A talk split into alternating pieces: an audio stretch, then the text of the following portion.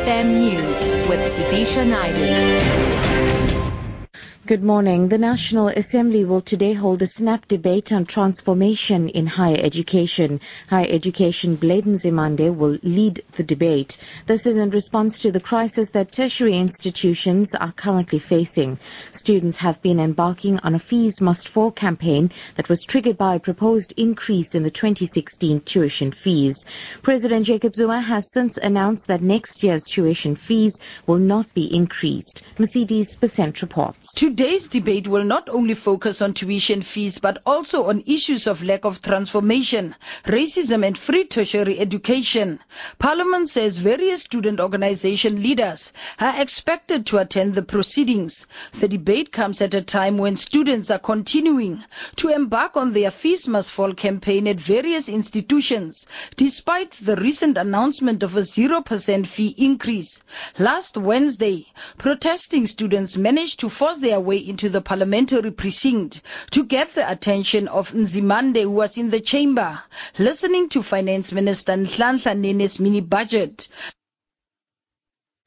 Former United Nations High Commissioner for Human Rights Judge Navi Pillay says education should not become a commodity for sale only to the rich.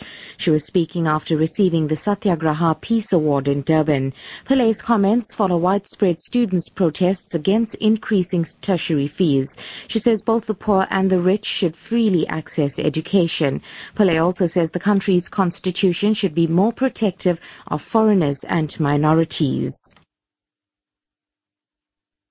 Moving abroad now, the United Nations has welcomed an agreement between the European Union and Balkan leaders to manage the flow of migrants into Europe.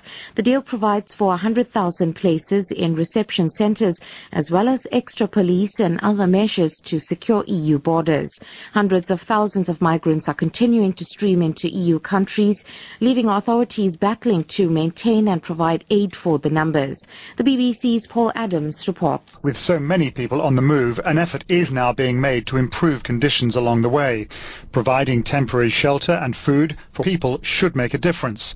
If countries can do a better job of registering new arrivals and repatriating migrants not in need of protection, that too should go some way towards relieving the pressure. Talk of information sharing is also important, but as Germany's Chancellor Angela Merkel has said, this is a test of European solidarity, and in recent months that's been in short supply.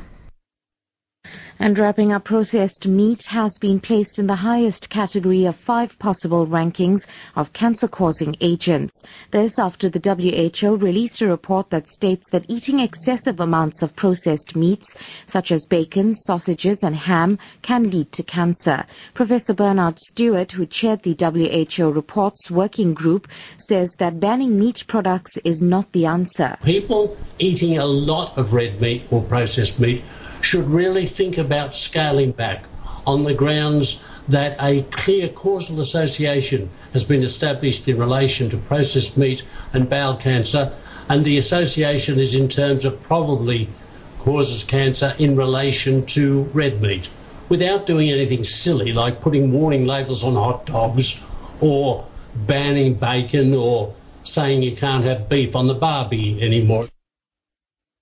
Top story, the National Assembly will today hold a snap debate on transformation in higher education.